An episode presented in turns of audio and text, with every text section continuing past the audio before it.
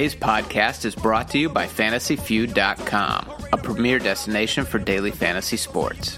Fantasy Feud offers daily contests for all sports and a wide array of game offerings. Play in their high stakes $1 million NFL championship or try one of their NFL season long leagues where you draft a new team each week. Join Fantasy Feud today and get a 100% first time deposit bonus with promo code 4 for 4. That's 4 F O R 4.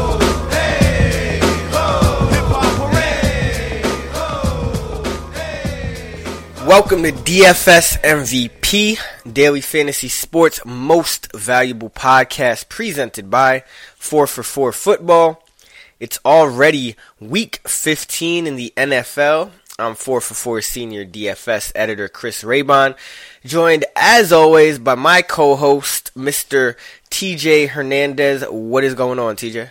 What's up, Chris? Yeah, man. Week week 15, we got three weeks left if you don't count playoffs. It's it's a little little bittersweet. I'm looking forward to like a little mini vacation, but at the same time, this is like this is what we live for all year. So it's going to be. I, I don't know what I'm going to do with myself in a few weeks. I mean, you know, there's always NBA. I know you uh you haven't jumped on that train yet, but uh... no, I do need to get on that though. oh man, definitely no. NBA is really fun as well. I encourage any of you uh, NFL DFS listeners, which is pretty much all of you, to uh, give NBA a try after the season's done if you're into uh, DFS and you're into the NBA at all, because it is a truly daily uh, sport. So uh, daily game that is, and uh, it's pretty fun. But we got a lot to get to today. Our DFS theory topic will be a topic I believe we touched on at some point earlier in the season, but we want to revisit it. Regression. And first, I want to mention the song that played us in was Hip Hop Hooray by Naughty by Nature off their 1993 album 19 Naughty III. TJ, a very nice selection by you. Why did you choose it? Yeah, man, I'm I've just been uh, listening to the Spotify '90s hip hop playlists and then just picking the ones that stood out. I heard that one today, and I was like, "Oh, we haven't even come close to nothing uh, from Naughty." So I just thought we'd throw it on and take the listeners back. Definitely. And how good is Spotify, by the way? I remember. Yeah, it's the best. when I when it first came out, I was like, I don't need this thing. I resisted it for a little while, and once I got it, now I don't think I could live without it out. It's kind of like Netflix to me at this point. Yeah. But moving on, let's get right into our free subscription winner for this week. So, if you guys have been listening to the podcast on a weekly basis, you know that Every week we have a free subscription giveaway for a 4 for 4 football DFS sub. And basically, to win, you have to rate and review the podcast on iTunes, and we choose a winner at random during the week, and we read them off at the beginning of the podcast. So, the winner of this week's free 4 for 4 DFS subscription is Jag Lawson. So, congrats, Jag Lawson. Thank you very much for rating and reviewing the podcast, please email dfsmvp at 4for4.com to get your free DFS subscription. Jag Lawson, again, please contact dfsmvp at 4for4.com to claim your free subscription. Let's get right into some week 14 takeaways. Uh, a couple stood out for me. One was this Russell Wilson to Doug Baldwin connection is officially real. Um, it they both of them are playing really well right now, uh, and with Thomas Rawls now out, it they figure to lean on that connection even more going forward. I'm not sure what it is with the Seahawks. They don't have much luck with bringing in new receivers, whether it was Percy Harvin, whether it was Jimmy Graham, but everything seems to click once uh, when the good old Wilson to Baldwin connection uh, gets going. That seems to be a catalyst for them. And then another thing I noticed last week was it reinforced the fact that cheap volume always outweighs matchup. Tim Hightower was a guy I wavered on last week. I went back and forth on. Ultimately, ended up using him a bit, not really writing him up um, the way I wanted to. but he actually had a productive game and he was minimum priced across the industry. And when a running back is minimum priced, even in a tough matchup, which the Bucs were on paper, just because the potential is there for volume, the, there's so many things that could go right when a running back is at minimum salary and he's going to get a lot of volume. Um, from just getting an easy short touchdown, which Hightower did, to something like maybe a defender falling down and a running back getting sprung for a long gain or a missed tackle. Usually, one or two plays from a running back or any player really that's minimum priced a lot of times can get the job done. So something to consider when you're thinking about rostering these really cheap guys who make you a little uncomfortable in tournaments. There's just a lot more that can end up going right for a guy at that price than can end up going wrong because at minimum price a guy really won't hurt you as much as a guy will, you know, even in those lower to middle tiers. Um, so that's something to keep in mind there. What about you, TJ? What do you have? Yeah, I mean the the big one for me was Seattle, like you mentioned. Uh, not even just Doug Baldwin, but uh, Russell Wilson. Throughout his career, he's been one of the more efficient quarterbacks, um, both in terms of completion percentage and touchdown rate.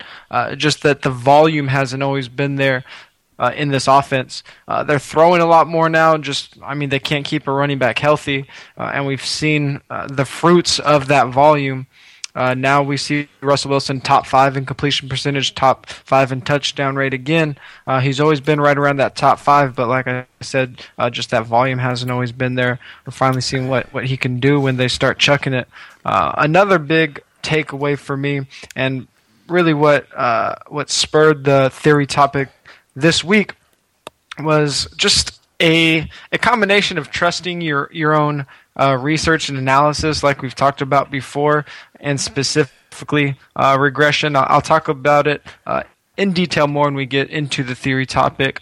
Uh, but I went on a little Twitter uh, regression rant uh, leading up to last week's games, pointed out some guys that were some strong touchdown regression candidates uh, failed to play most of them, and it proved to be very costly because a lot of those guys ended up having very good days um, in scoring. So, uh, yeah, just just trusting your own research. Uh, you know, not getting swayed at the last minute. All things we've talked about throughout the year, and just uh, avoiding that that recency bias.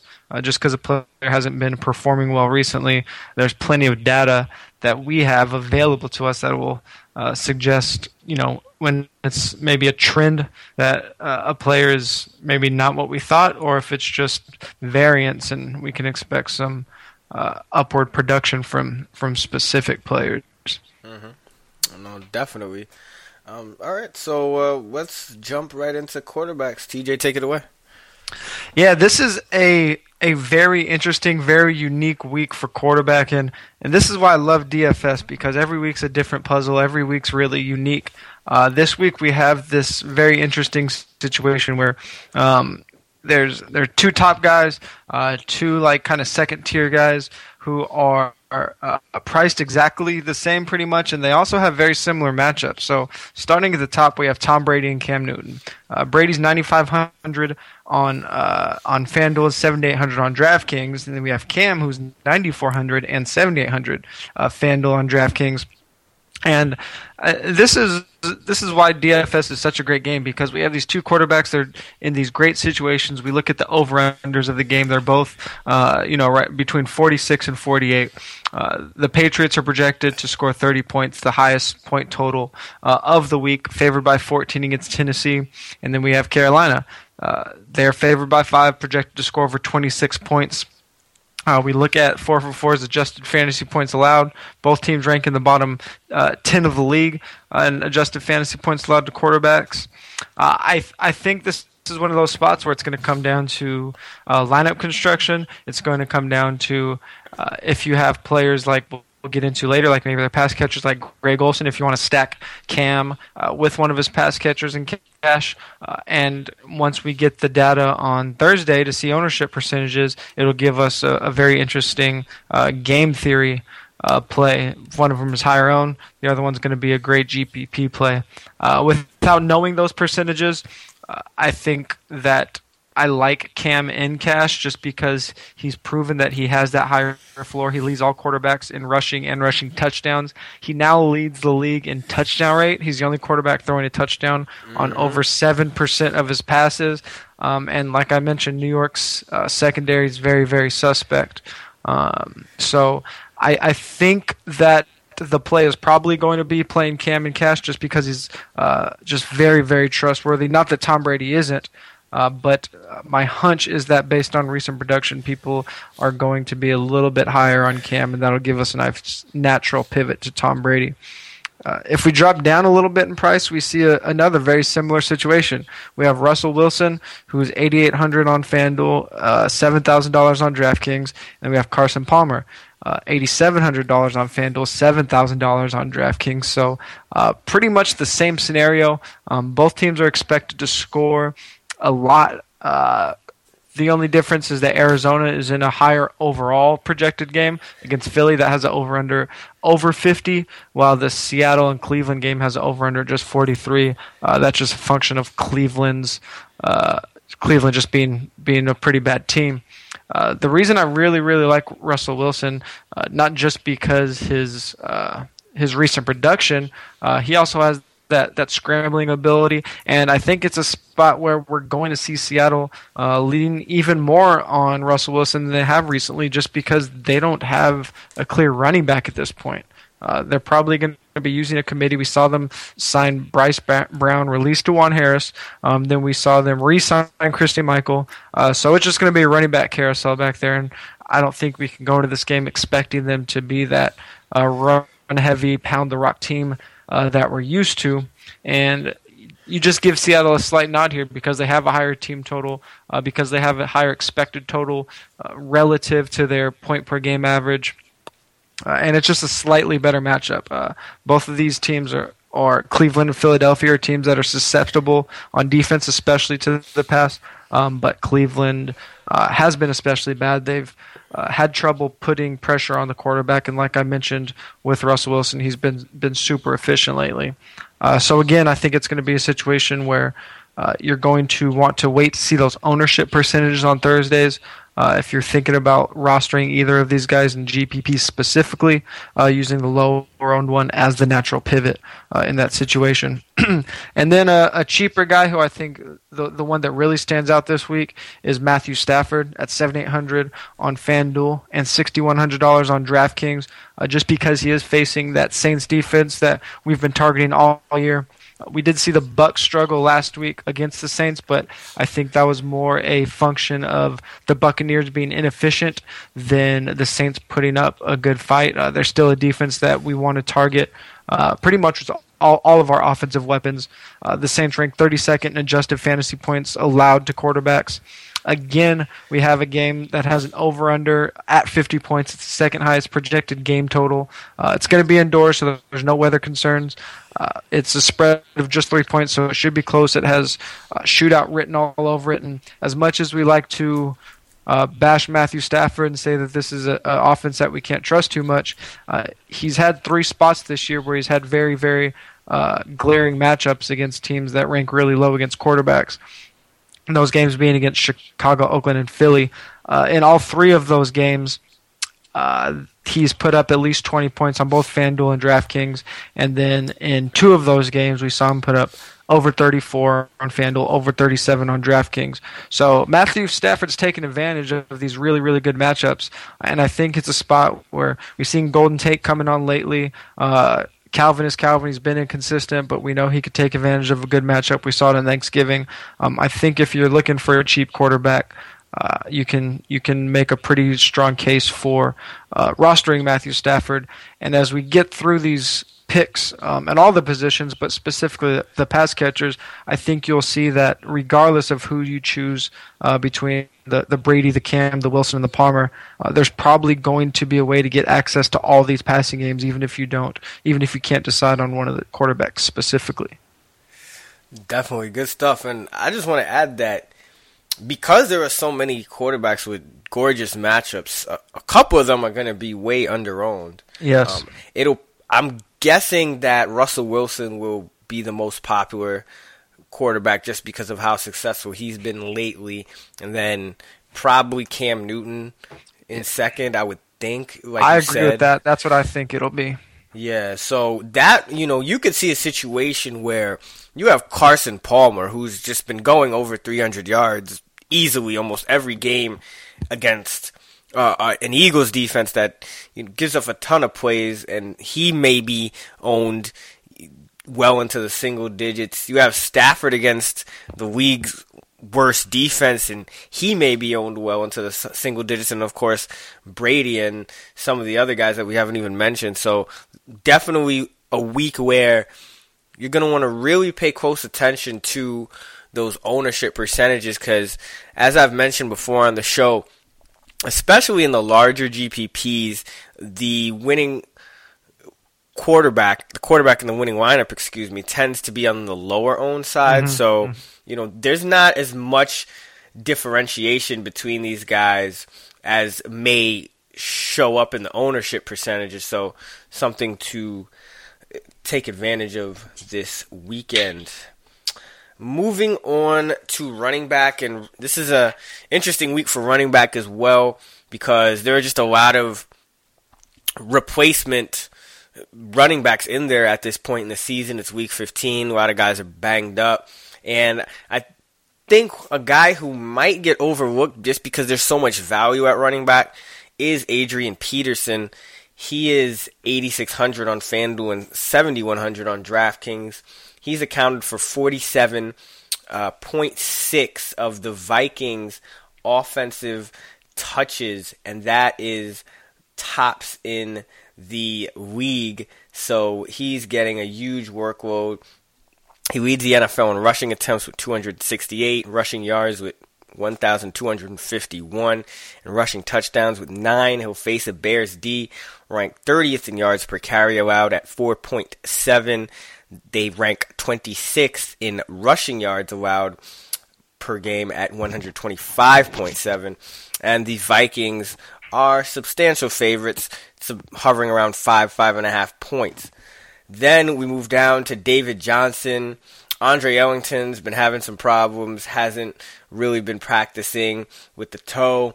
Bruce Arians, even if Ellington is able to go, Bruce Arians has tended to roll with one feature back at a time this season, so Johnson will likely maintain his heavy workload regardless of what happens there.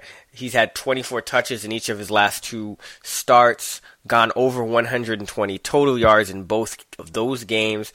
And the Eagles' defense is permitting 202 total yards per game to running backs over their last five games. So that is a huge number. And Johnson, being a guy that is doing damage on the ground and through the air, is a perfect candidate to rack up a ton of yardage, especially in that offense in this game with uh, an over under above 50. Then we have Lamar Miller. He's 6,700 on FanDuel, 5,700 on DraftKings. News came out that he had a bit of an ankle injury, which explained why he only got five carries in the second half last week.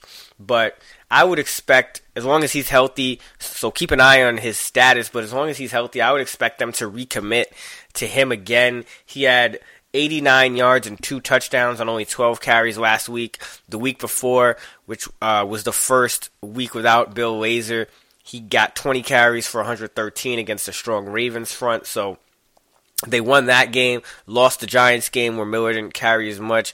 Um, and I know that it's it, it's it's more of a cause and effect. You don't you don't win because you run, but in the Dolphins case, this has been a a theme for them throughout the last few years where they just tend to abandon the run and it doesn't go well. So I think they will want to commit to the run and probably will have success in doing so against the Chargers, whose defense is ranked 31st in yards per carry allowed at 4.8. And the Chargers offense is banged up. They're struggling to score, so this game is unlikely to turn into a shootout, which actually could work in Miller's benefit. Because as I did mention, you never know with the Dolphins; they tend to abandon the run when things go south. But in this game, particularly, I don't think uh, the Chargers will be able to jump out to a big lead. And finally, I shouldn't say finally because there's so many running mm-hmm. backs, but one I'll point out is Denard Robinson, 6,300 on FanDuel, 4,600 on DraftKings. He will fill in for an injured TJ Yeldon, it looks like, and a lot of people may stray away from Denard Robinson just based on what they know about him. Uh, in college, he was a quarterback, and you know he's on the Jaguars, so those two factors kind of usually keep your ownership down. But the Falcons defense is actually ranked 29th in 4 for 4 schedule adjusted fantasy points allowed to running backs. Last week, Robinson posted a very useful 14 carries, 75 yard, one touchdown line, and that was, you know, coming off the bench. He also strung together a number of productive fantasy lines as a starter last season. Mm-hmm. So he had a 22 carry, 127, one touchdown game, followed by 18 for 108, followed by 17 for 94 and a touchdown, followed by 15 carries for 60 yards and two scores. And that was in weeks 7 through 10, respectively, last season. So definitely been able to maintain some consistency and produce useful fantasy output already in his career, so I wouldn't be too worried about him in this spot, especially against uh, Falcons defense that the the data is telling us is not very strong in preventing fantasy points to running backs. And then, of course, there are just a bunch of other guys that I won't really be able to get into, but, you know, there's still Brandon Bolden and Charcandrick West of Spencer Ware is out, and Tim Hightower, and just uh, the Seahawks running backs. I don't even I don't know if the Seahawks running backs are on the DFS slates because of how they got signed midweek. So Bryce um, Bryce Brown definitely is not. Uh, okay. At least on at least on FanDuel, he's not.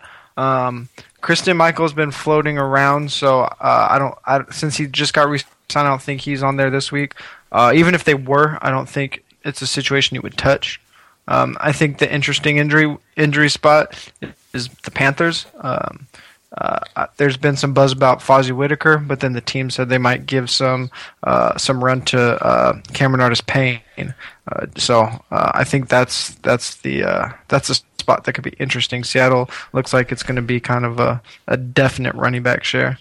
Right. Yeah. Um. I remember earlier in the season reading about the Panthers beat writers saying that Cameron Artis-Payne would be the guy if Stewart went down. It didn't look to be the case necessarily last week. Uh, Whittaker was the guy more so, and the word is he's going to start this week. So I would uh, I would lean toward him as well. Um, but yeah, definitely a lot going on at running back this week. So if you have a four for four DFS subscription, be sure to check out the the tournament article for a breakdown on kind of all those options and where they rank and where we recommend you, you do there.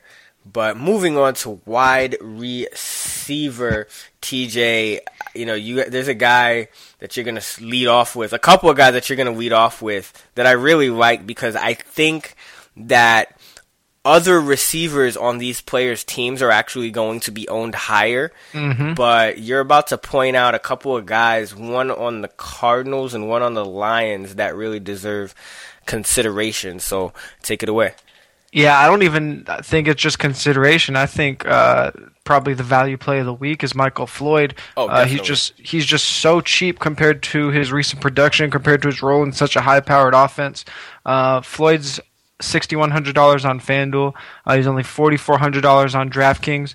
Uh, in three of his last four games, he's he missed one game in the Cardinals' last five games, but in three of his last four games, um, he has eight targets and 100 yards in those games. Uh, he's still priced outside the top 30 wide receivers, and you, you talked about uh, relative to these quote unquote number one targets on their teams. Interesting because I wrote down their their price relative to these guys for both Floyd and Tate. Uh, Floyd's $1,100 cheaper on FanDuel, $2,900 cheaper on DraftKings compared to Fitzgerald. Uh, but if you look at the recent game splits since Michael Floyd started going on this little tear, I mentioned uh, his last four games, Fitz has went over 100 yards just once. um, since Floyd has has went on caught fire a little bit, and his only other game with at least 90 yards was the game that Floyd was out. Uh, and in addition to that, he uh, he being Larry Fitzgerald hasn't caught a pass uh, in five straight weeks. Uh, we've already touched on it a couple times. Uh, this is a game with over under uh, over 50 and a projected team total at 27 for the Cardinals. Philly ranks 30th in adjusted fantasy points allowed to wide receivers, and Floyd he's always been or you know leading into the past couple seasons we've considered him kind of a a boomer bust, low volume, big play guy. But as I mentioned of late, he's been a high volume guy. Like his floor is pretty decent. He's seeing uh, multiple targets, um, just slightly less than than uh, Fitzgerald, but he's been a lot more efficient with those targets. And then, as you mentioned, jumping up a little bit in price, Golden Tate, he's sixty nine hundred dollars on FanDuel, uh, fifty five hundred on DraftKings uh, but he still offers uh, a really good bargain if we if we look at his his last six games. Um, this is a guy that going into last week he he was a guy that stood out as someone that was trending upward, and uh, I faded him, uh, and it didn't go well because he had a really big game. Uh, he's averaging over eight targets since week week eight. Uh, he has ten red zone targets over the, that span. That's fifth among all wide receivers over the past seven weeks. Um, again, a high game total, 50 point over under. Uh, New Orleans is a, a team we want to target with all of our pass catchers. They rank 28th in adjusted fantasy points allowed to wide receivers. And Tate, just like Floyd, he's really, really underpriced compared to the uh, apparent number one wide receiver on the team.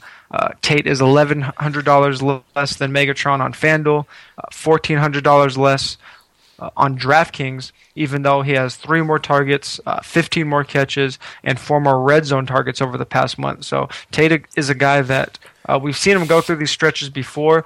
Uh, usually when, when Calvin was out uh, last year, but we've seen him be a high volume guy that can be very efficient with those targets. And Stafford's been leaning on him a little bit, uh, but he's done it a little quietly. And even though he did have a big game last week, I think just because that was outside of Tate, that game against the Rams was just such a a, a boring game that a lot of people weren't paying attention to. There were so many high profile games going on at the same time um, that I think he's probably still flying under the radar a little bit.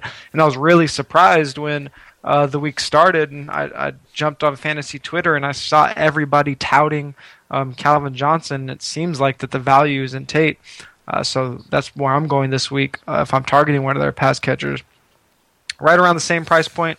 Uh, Jeremy Maclin, he's $6,700 on FanDuel, uh, $5,500 on DraftKings. Again, tra- targeting a, a subpar defense. Uh, Baltimore is a team that's uh, been torched through the air. Uh, they're in 27th in adjusted fantasy points allowed. Uh, the Chiefs have a team total over 24 points. Uh, even though they've kind of been on fire lately outside of last week, which was just kind of uh, just a sloppy game and in bad weather where they only scored 10 points. Uh, Kansas City had five straight games of at least 29 points. Their defense has been on fire, but uh, I think players, DFS players, are still kind of avoiding this offense just because of the perception that they're a low scoring, uh, boring team. But they've been putting up points, and big, been a big part of that.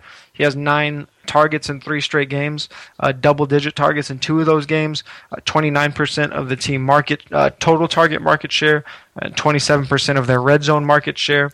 Uh, and you have to take into account uh, Baltimore's offense. Their offense is so bad, regardless of, of who starts uh, at quarterback, that they're just going to put other teams in really, really favorable field position, which is obviously going to lead to more uh, scoring opportunities. Um, so that's one thing that we don't talk about a lot, but you shouldn't overlook when you're evaluating offenses is the opposing offense. If the opposing offense is going to struggle a lot, that's going to leave the other team in a really good position. Um, and then since it is regression week, uh, here on the DFS MVP pod. Uh, my regression candidate of the week is Demaryius Thomas.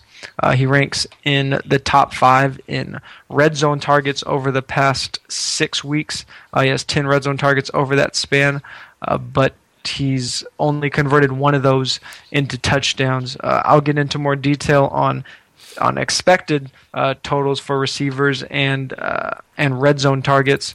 Um, but but he's a guy that we've seen score in bunches in the past. Uh, even though this is a relatively low total, a relatively low team total, Pittsburgh does rank 31st in adjusted fantasy points allowed uh, to quarterbacks, and we've seen Pittsburgh put up. Uh, a lot of really gaudy offensive numbers, and it's going to take a lot to keep up with this Pittsburgh team. Uh, so I think it's a game that, that could turn into a sneaky shootout, um, even though uh, Denver's offense hasn't been exactly efficient. Um, if they're going to want to keep up with this high-powered Pittsburgh offense, then uh, they're going to have to throw in. I think Demaryius is a guy that uh, is probably going to fly under the radar, and his price is really, really depressed um, at seventy seven hundred dollars on FanDuel, and uh, I, I think he's a really, really interesting candidate for GPPs this week. Definitely, and it's it's an interesting week again because a lot of the stud wide receivers and the most expensive wide receivers are just in terrible matchups. yeah, week. there's not a clear top guy this week.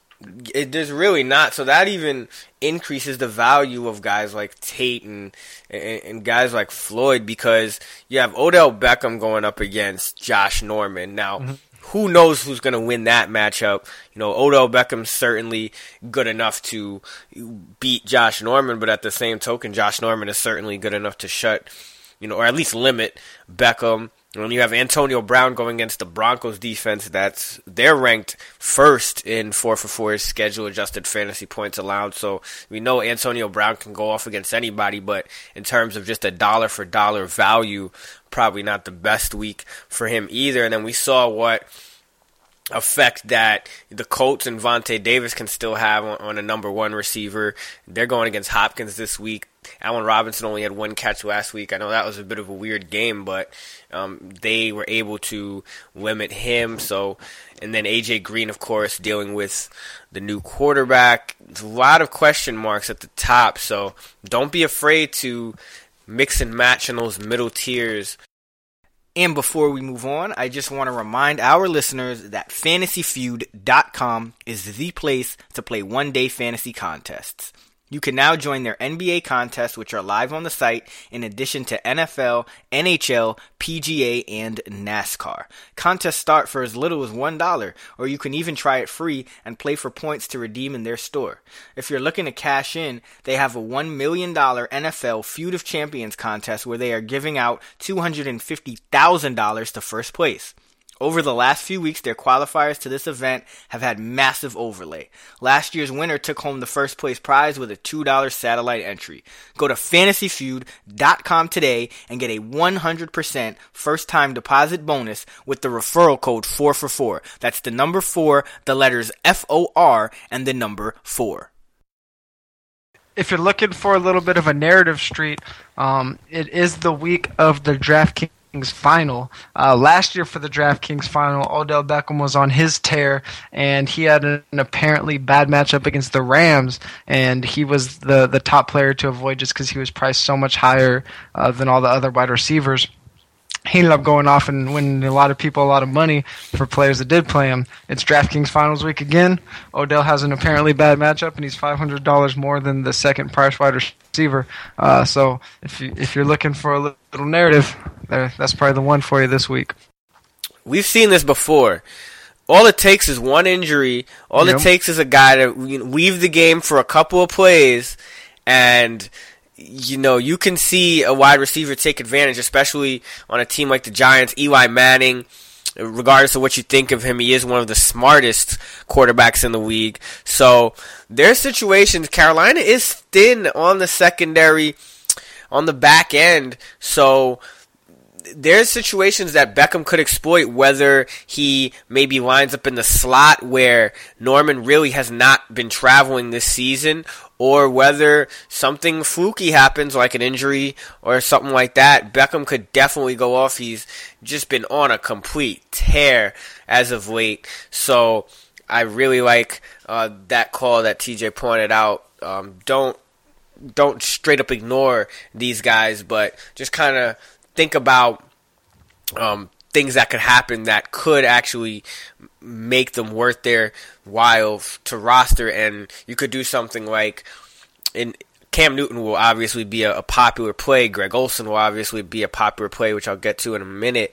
You know, you could have a tournament lineup where you also play Beckham in those lineups. So if the game turns into something like a shootout, Carolina does not have their starting running back. You know, it could it could end up being one of those games. We always see the Giants tend to play some of the better teams close. They kind of play up and down to their competition. So Odell Beckham, contrarian play of the week right there. But uh, moving into tight ends, as usual for this season now, you know, Gronk, I don't think he's a cash game option, even with the value at wide receiver. I just, he's just very overpriced. Um, f- in terms of his cash game viability, I think he's a great tournament play every week. This week, the Patriots have a team total over 30, and Gronk accounts for a ton of the Patriots' touchdowns when he is in the lineup. So definitely not a guy I would ignore. But as TJ has pointed out before, Gronk is a lot more expensive than. Uh, some, the next highest tight end, especially on FanDuel, um, he's 8,500 and Greg Olsen is 6,800. So it's a huge discrepancy there. It's a little closer on DraftKings, but of course the cap is lower as well. But Olsen, he looks like he's healthy plans to play. The Giants are always a team that we want to attack with tight ends. They're permitting the third most fantasy points per game to the position, the third most yards to the position at 872 this season, the fifth most receptions at 72 to tight ends this season for the Giants. And Olsen is second among tight ends in targets per game at 8.3, yards per game at 74.5, and red zone targets on the season. He's got 16, so that's second among tight ends as well.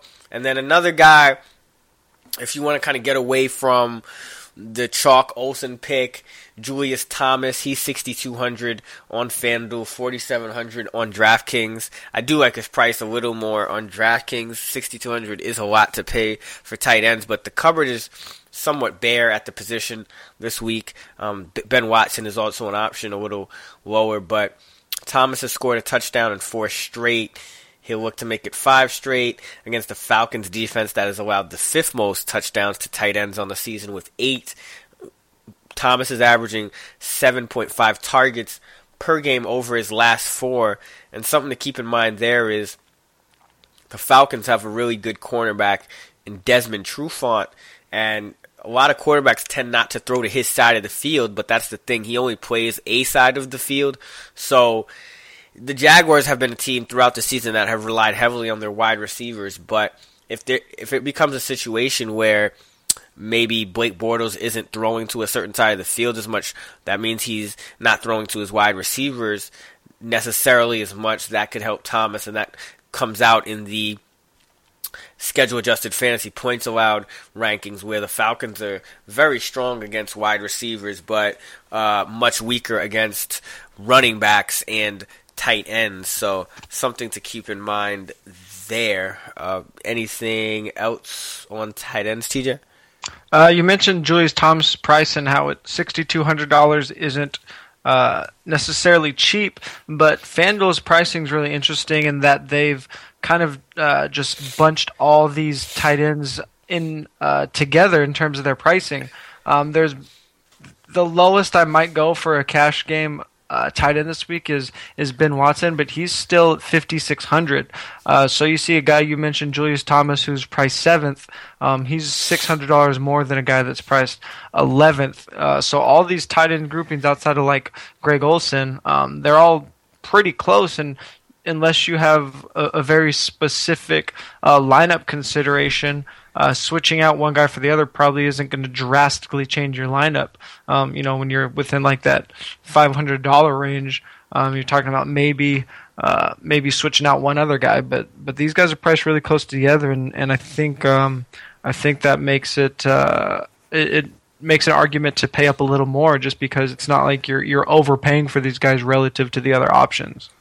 Definitely, yeah, all bunched up together, and yeah, I think uh, I don't think it's a problem paying for him at, at, that price, just because, like you said, he is seventh on FanDuel. So, uh, good point there. Yeah, so uh, so that's our tight ends. Uh, just quickly run through our, our favorite position of the week, and that's the mm-hmm. kicker. Um, there's there's two guys that really stand out to me as uh, min priced options, uh, and they just happen to be playing in the same game. We have Kai Forbath and Matt Prater of the Saints and uh, and the Lions. Uh, we've already mentioned that this is expected to be a very high scoring game. Uh, 50, uh, 50 point over under. Uh, the game's going to be played indoors, which is always a consideration at this time of year.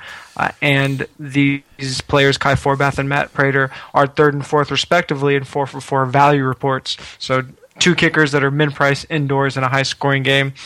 And then if you want to pay up, maybe be contrarian just by price, but I think people might be on it a little bit just because um, he's been good and the team's been scoring a lot. Is Stephen Hauschka?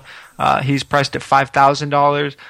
Seattle has a second highest team total of the week. They don't have a clear running back, so that could, in theory, um, thwart their efforts when they get near the goal line or they have scoring opportunities.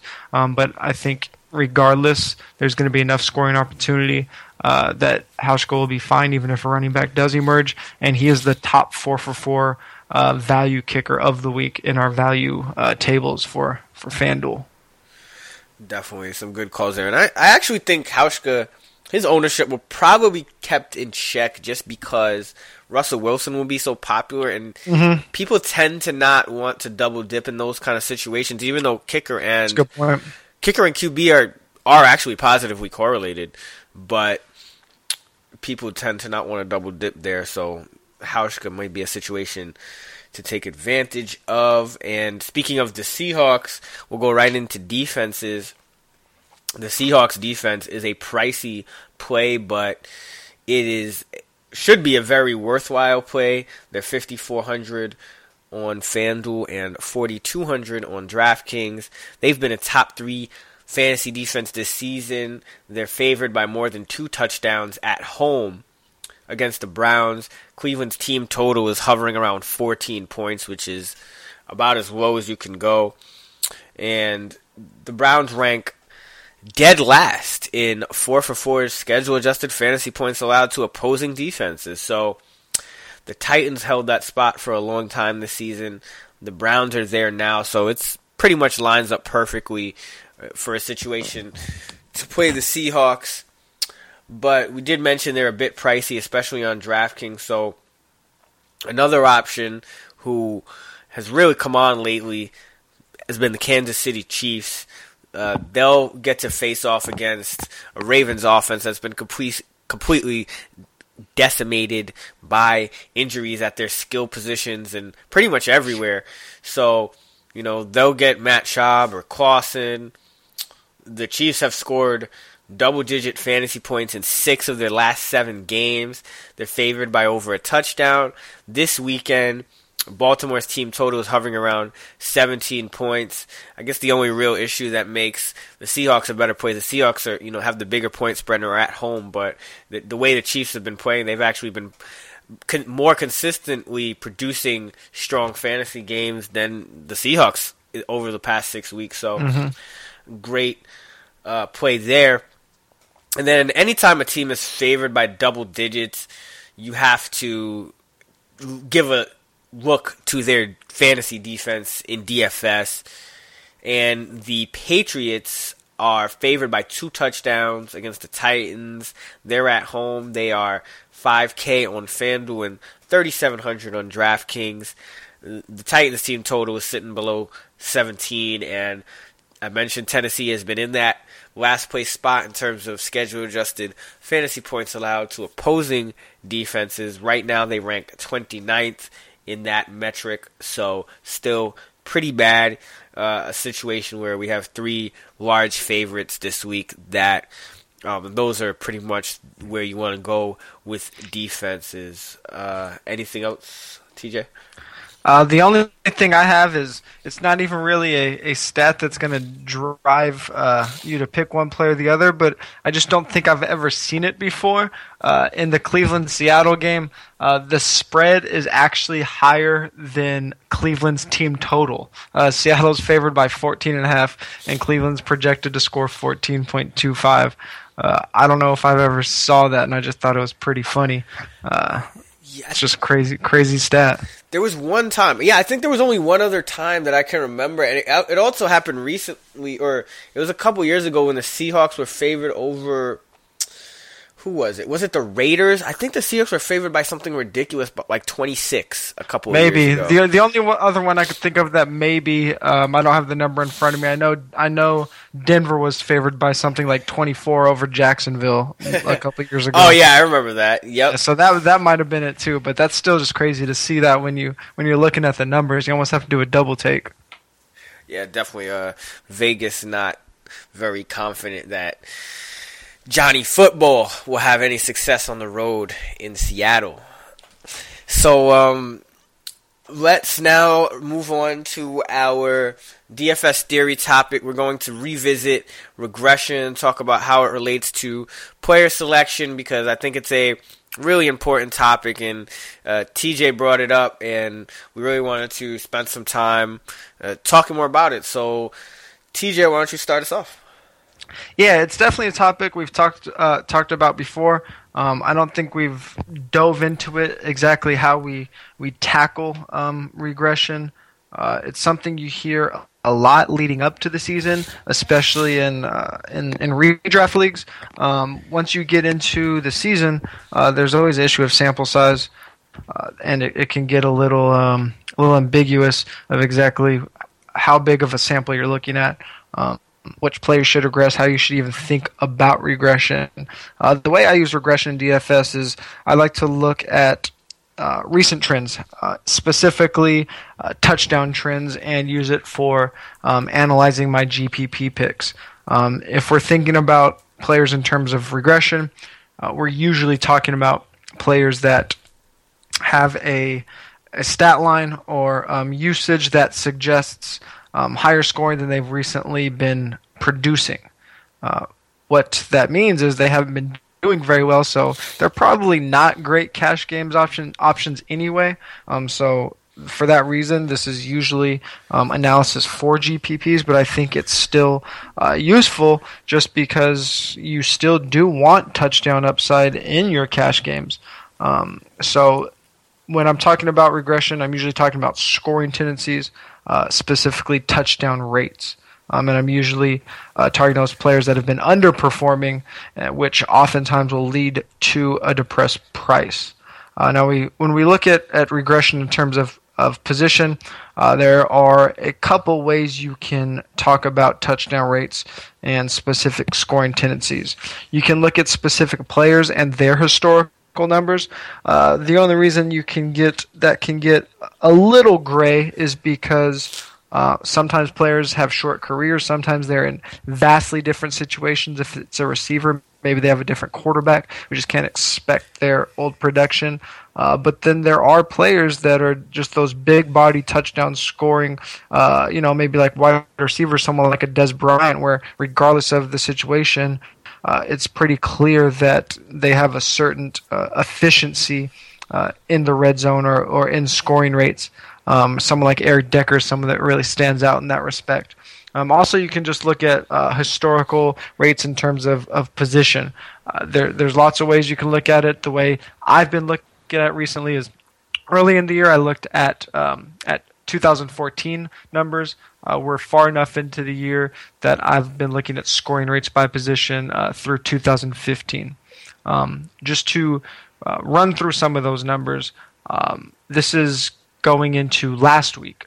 Um, running backs have scored on 27.3 of their touches inside the 10 yard line going into last week. Uh, and that is over a sample size of 736 running back touches across the league. Uh, wide receivers score on 24.1% uh, of their red zone targets this year. Um, that is a sample size of 1,002 targets going into last week. And tight ends are the most efficient position in terms of scoring. They have scored on 31.5% of their red zone targets. That's a sample size of 445 targets. Uh, and that kind of makes sense just because we've seen that uh, those big bodies score closer to the goal line. Um, what I like to do is I like to compare recent scoring opportunities, usually the past six to eight weeks, depending on the situation, uh, for specific players and uh, see how how many looks they're getting relative to the rest of the league. Um, if it's a player that's near uh, the top of the league uh, in terms of targets or touches, uh, inside the 10 or inside the 20, um, but their scoring rate is down, then that's probably a regression candidate. Um, it's someone that we can expect to take that usage and turn it into touchdowns. Again, we can compare that to their uh, historical uh, data if they have a large enough sample size, if they're in a similar situation, or we can simply compare it to um, the positional uh, uh data, the positional touchdown rates uh, for their specific position. Uh, so that's kind of how I, I think about uh, players that might be regressing towards some scores. Uh, someone that is a GPP candidate that might be low on just because their production has been a little bit lower. Um, before I get into specific examples from last week and a couple examples from this week, Chris, do you have any specific thoughts on just uh, general regression analysis? Yeah, definitely. I think, well, the first thing uh, for the listeners out there who don't know exactly why we're talking so much about touchdowns is because touchdowns are the most inconsistent stat on a weekly basis. We've talked mm-hmm. about this before, but really they can only be zero or one or two. Um, there's not much wiggle room there. So because of that, touchdowns are the hardest to predict, they're the hardest to account for in projections if you really start digging into weekly projections, you'll see that a lot of running backs and receivers are projected for 0.4 touchdowns or 0.5 or 0.3 mm-hmm. or 0.6 or 0.7. Now, obviously, they can't score 0.3 touchdowns or 0.6 touchdowns, but yet that does get uh, weighed into their projection. So that's why regression is important when it comes to touchdowns, is because a lot of times you'll have a situation where uh, when a player is not scoring touchdowns, his price will stay depressed a bit mm-hmm. artificially because these salary algorithms are generally working on past, past performance. So you'll have a, a, a player who maybe hasn't scored in a couple weeks or something like that, and his price will start to plummet. And you can check out player pricing. Uh, 4for4 has a player pricing tool under the DFS tab on the homepage. It's the fifth item down, and you can really kind of look at, you know, who are the players with price drops and then look at those price drops and say, well, yeah, maybe his fantasy output has been low, but is it really because he's been getting less opportunities or is it just because he hasn't been scoring as many touchdowns? So, I think that's that's the really important takeaway here is that when we talk about regression, uh, we're really mostly talking about touchdowns because that's the stat that is the most volatile uh, mm-hmm. uh, in terms of things like targets or opportunities in general, touches for running back, whatever. Um, those things they're they're in kind of control of human human control, so mm-hmm. uh, those things can change and trends can emerge and.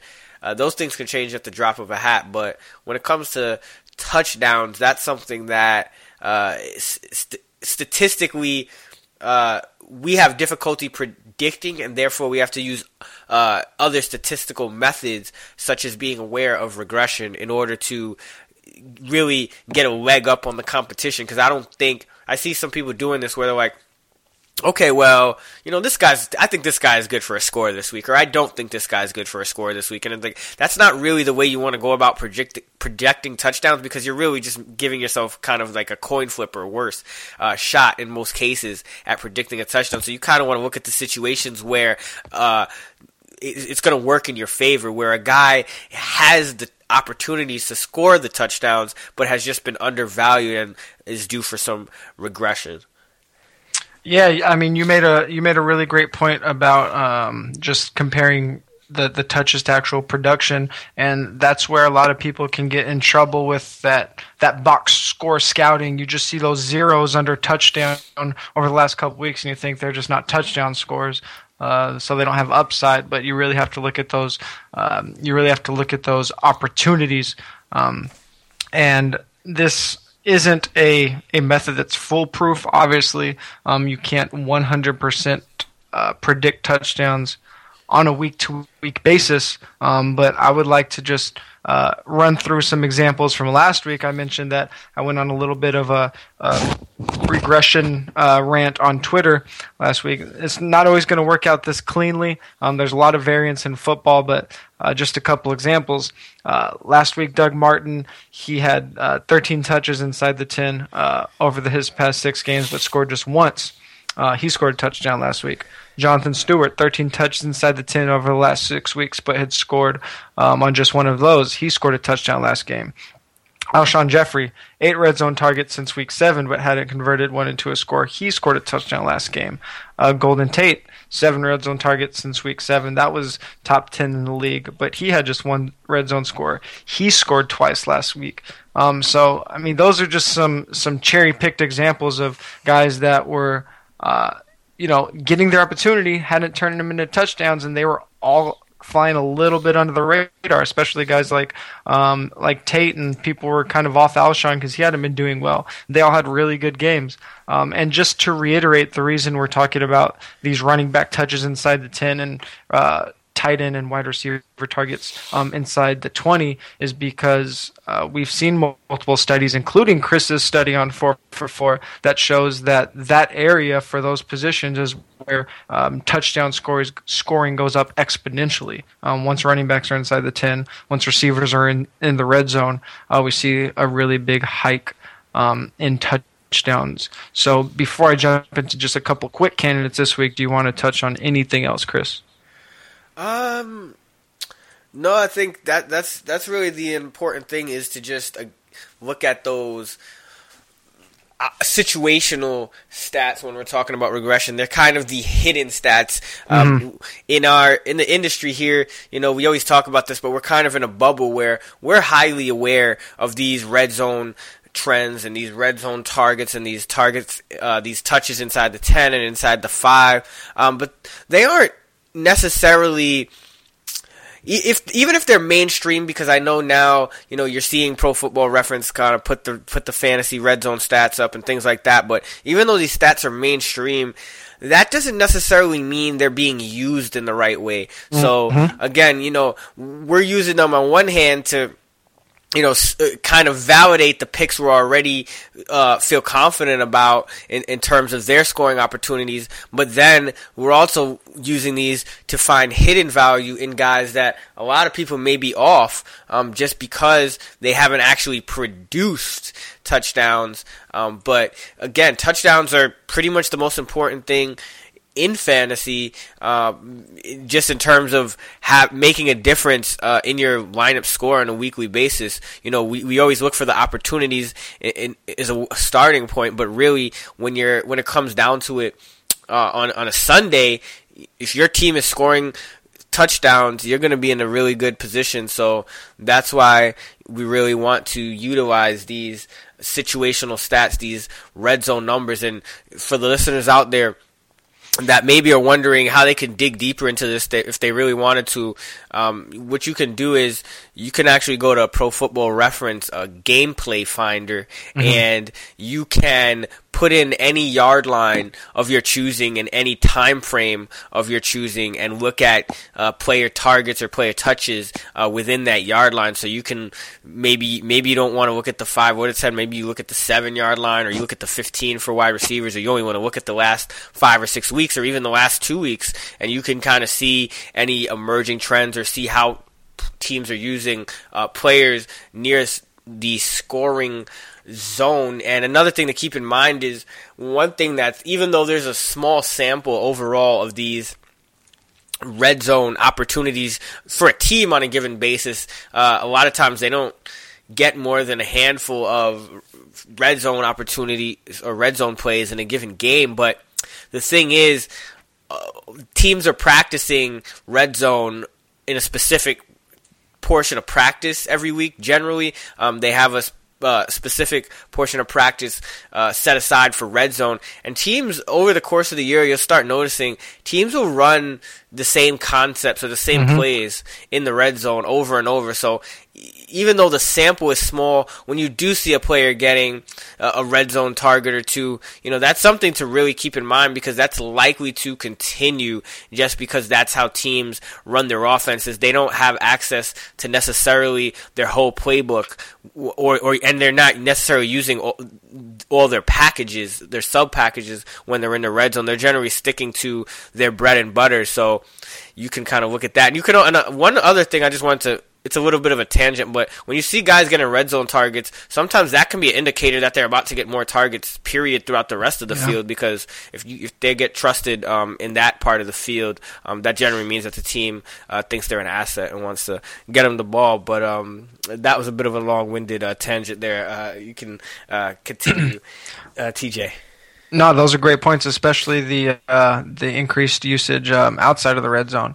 Um, so just I'm just going to quickly go through a couple of candidates this week. Um, again, I'm looking at recent production over the last six weeks, and this will only be covering um, players on the main slate. Uh, if we look at recent uh, red zone or uh, work inside the 10, um, and we see a player on a team with an inflated team total. Uh, that's especially exciting because we expect that team to get um, more red zone or goal line looks, and, and that player is going to get a bigger role uh, with scoring opportunities. Um, so we'll start at running back, where we expect uh, players to score on about 27% of their touches inside the 10. Uh, Denard Robinson, a guy that you already talked about this week, he has eight touches inside the 10 over the last six weeks. Uh, he's only converted one of those touches into touchdowns. Uh, and the Jaguars are in a high scoring game with an inflated team total of 26. Uh, my one of my favorite regression candidates of the week, Devonta Freeman. He has seven uh, touches inside the ten over uh, the last six weeks, over the last five games for him because he missed a game. Um, but he hasn't scored on any of those touches. Uh, we've seen how efficient he can be uh, near the goal line early in the season. Again, an expected high scoring game, uh, 49 points between the two teams with a spread of just three. Um, Antonio Ander- Andrews averaging over one touch inside the 10 uh, over Tennessee's last six games. Um, he scored on just one of those touches. However, Tennessee has a team total under 17, uh, so the opportunity may not to be there uh, this week.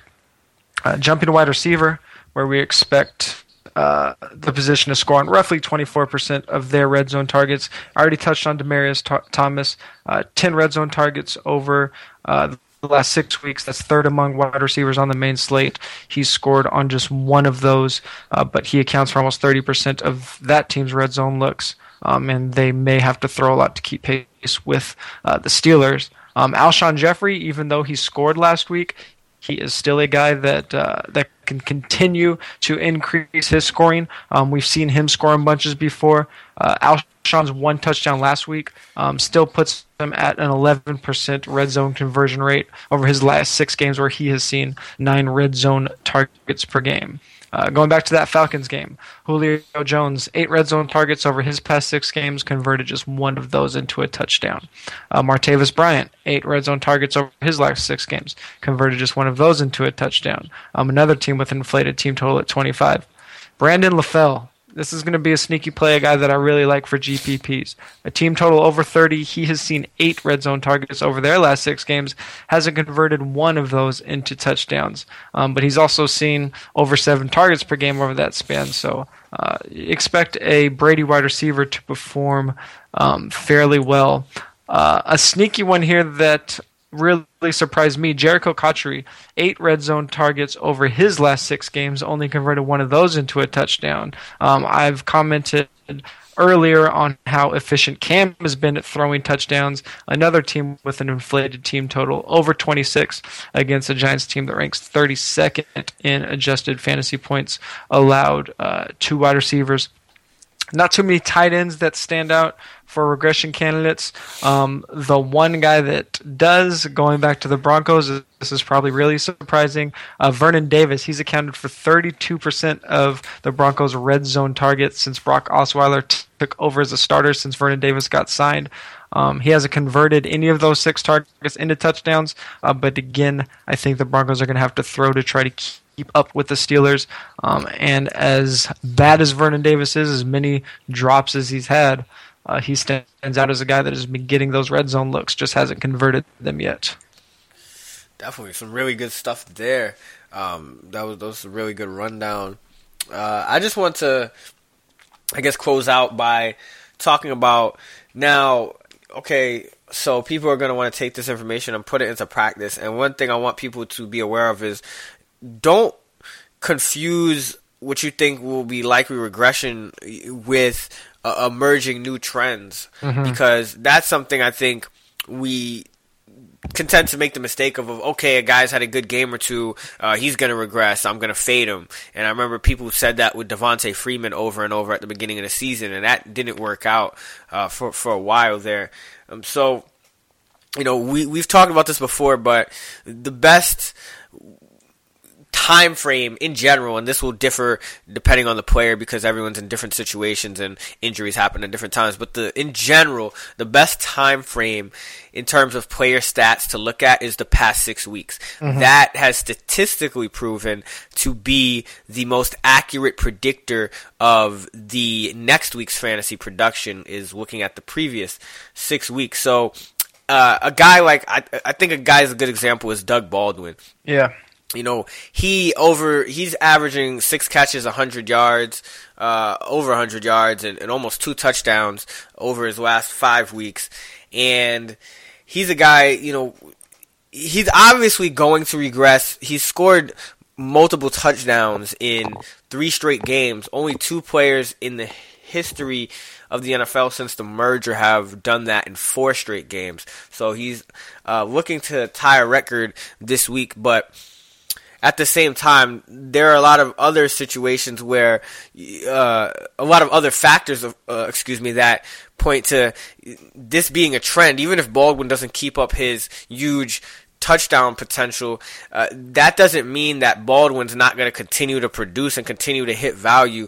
Um, he's still relatively low priced, and the, uh, the Seahawks now they lost Thomas Rawls uh, they already lost Jimmy Graham, so Doug Baldwin's still in position with Russell Wilson playing out of his mind to continue to live up to his numbers. And I know a lot of people will say, well, Doug Baldwin's, excuse me, going to, you know, Doug Baldwin's going to regress, so I'm going to fade him. And that's not necessarily the right way to look at it. Mm-hmm. You can temper expectations in the touchdown department, maybe, but that doesn't mean that Baldwin won't still be a valuable play. And one thing I think this comes back to again is just looking at player pricing and look for those price drops um, yeah. uh, in general because those that's the opportunity where you're really going to see some guys that you can take advantage of for the regression.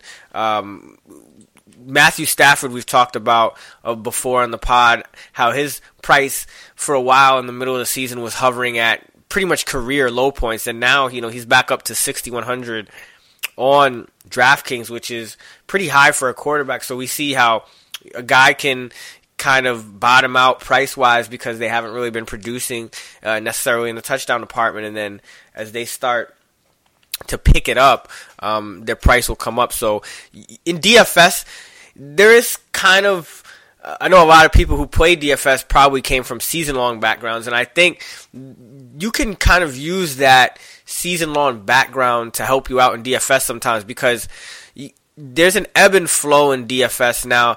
Looking at wide receivers, there's only, I believe, one wide receiver right now who is averaging one. Actually, no, there's no wide receivers. I think there's one tight end, Tyler Eifert, who's averaging one touchdown per game. So mm. almost every pass catcher is not going to score a touchdown in every game. They're, especially when you account for the fact that there are multi, touchdown games.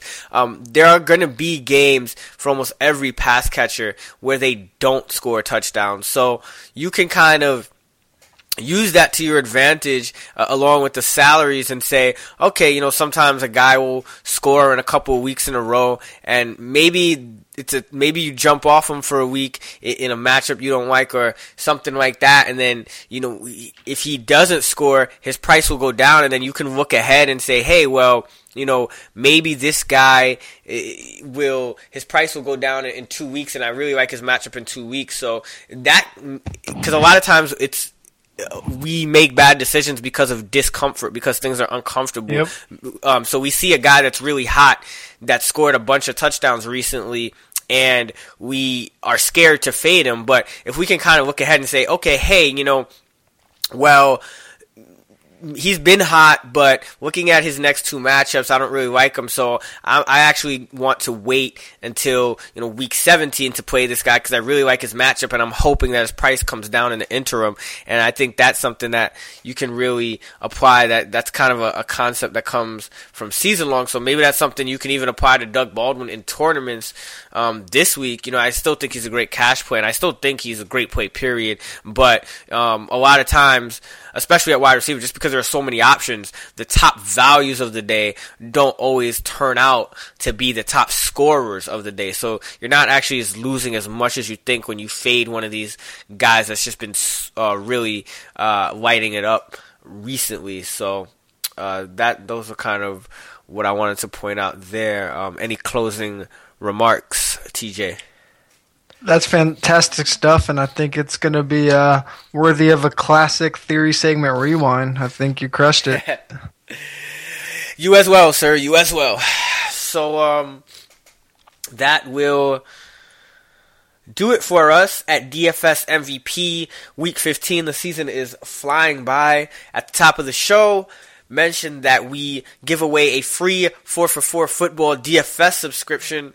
Uh, every week. It has a lot of really useful tools. Uh, stack value report, something very unique where we take our projections and evaluate every two man, three man, and four man quarterback to receiver stack, and we also evaluate every running back to defense stack uh, so you can kind of see what the best values are there in terms of stacks and then you can jump over to our lineup generator and maybe lock in a few stacks and build some lineups around those. So that's just one of the cool tools i already mentioned the player pricing tool that uh, shows you changes in price from last week changes in price from the start of the season. And then there's just really a lot of great content on the site. Um, uh, Joe Holka who does a weekly write up of the top stacks of the week. He's been killing it lately. He wrote up the Wilson and Baldwin stack uh, again last week, and that came through. So, uh, really, a lot of good stuff on the 4 for 4 football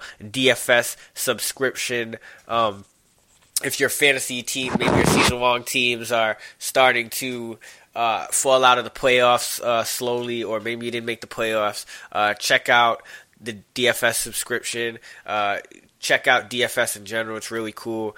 Um, if you're not already, and uh, to win a free four for four DFS subscription, go on iTunes, type in DFS MVP, rate and review the podcast, and uh, next week a winner will be chosen to get a free four for four DFS sub. So thank you guys very much for listening and that's a big thank you to not only the the, the 4 for 4 subscribers but you know just anybody out there listening. Uh, thank you to all the people in the industry uh, that are tuning in you know. Yeah man. Of, industry's been awesome. man. yeah we really uh, really thank you for that for all the the the positive support and the feedback and and the retweets and stuff like that. Uh, we really thank you guys uh, uh, for paying attention and for for tuning in and that keeps us on our toes because when we know you guys are listening, we know that we have to bring the heat each and every week. So thank you, you guys. happy.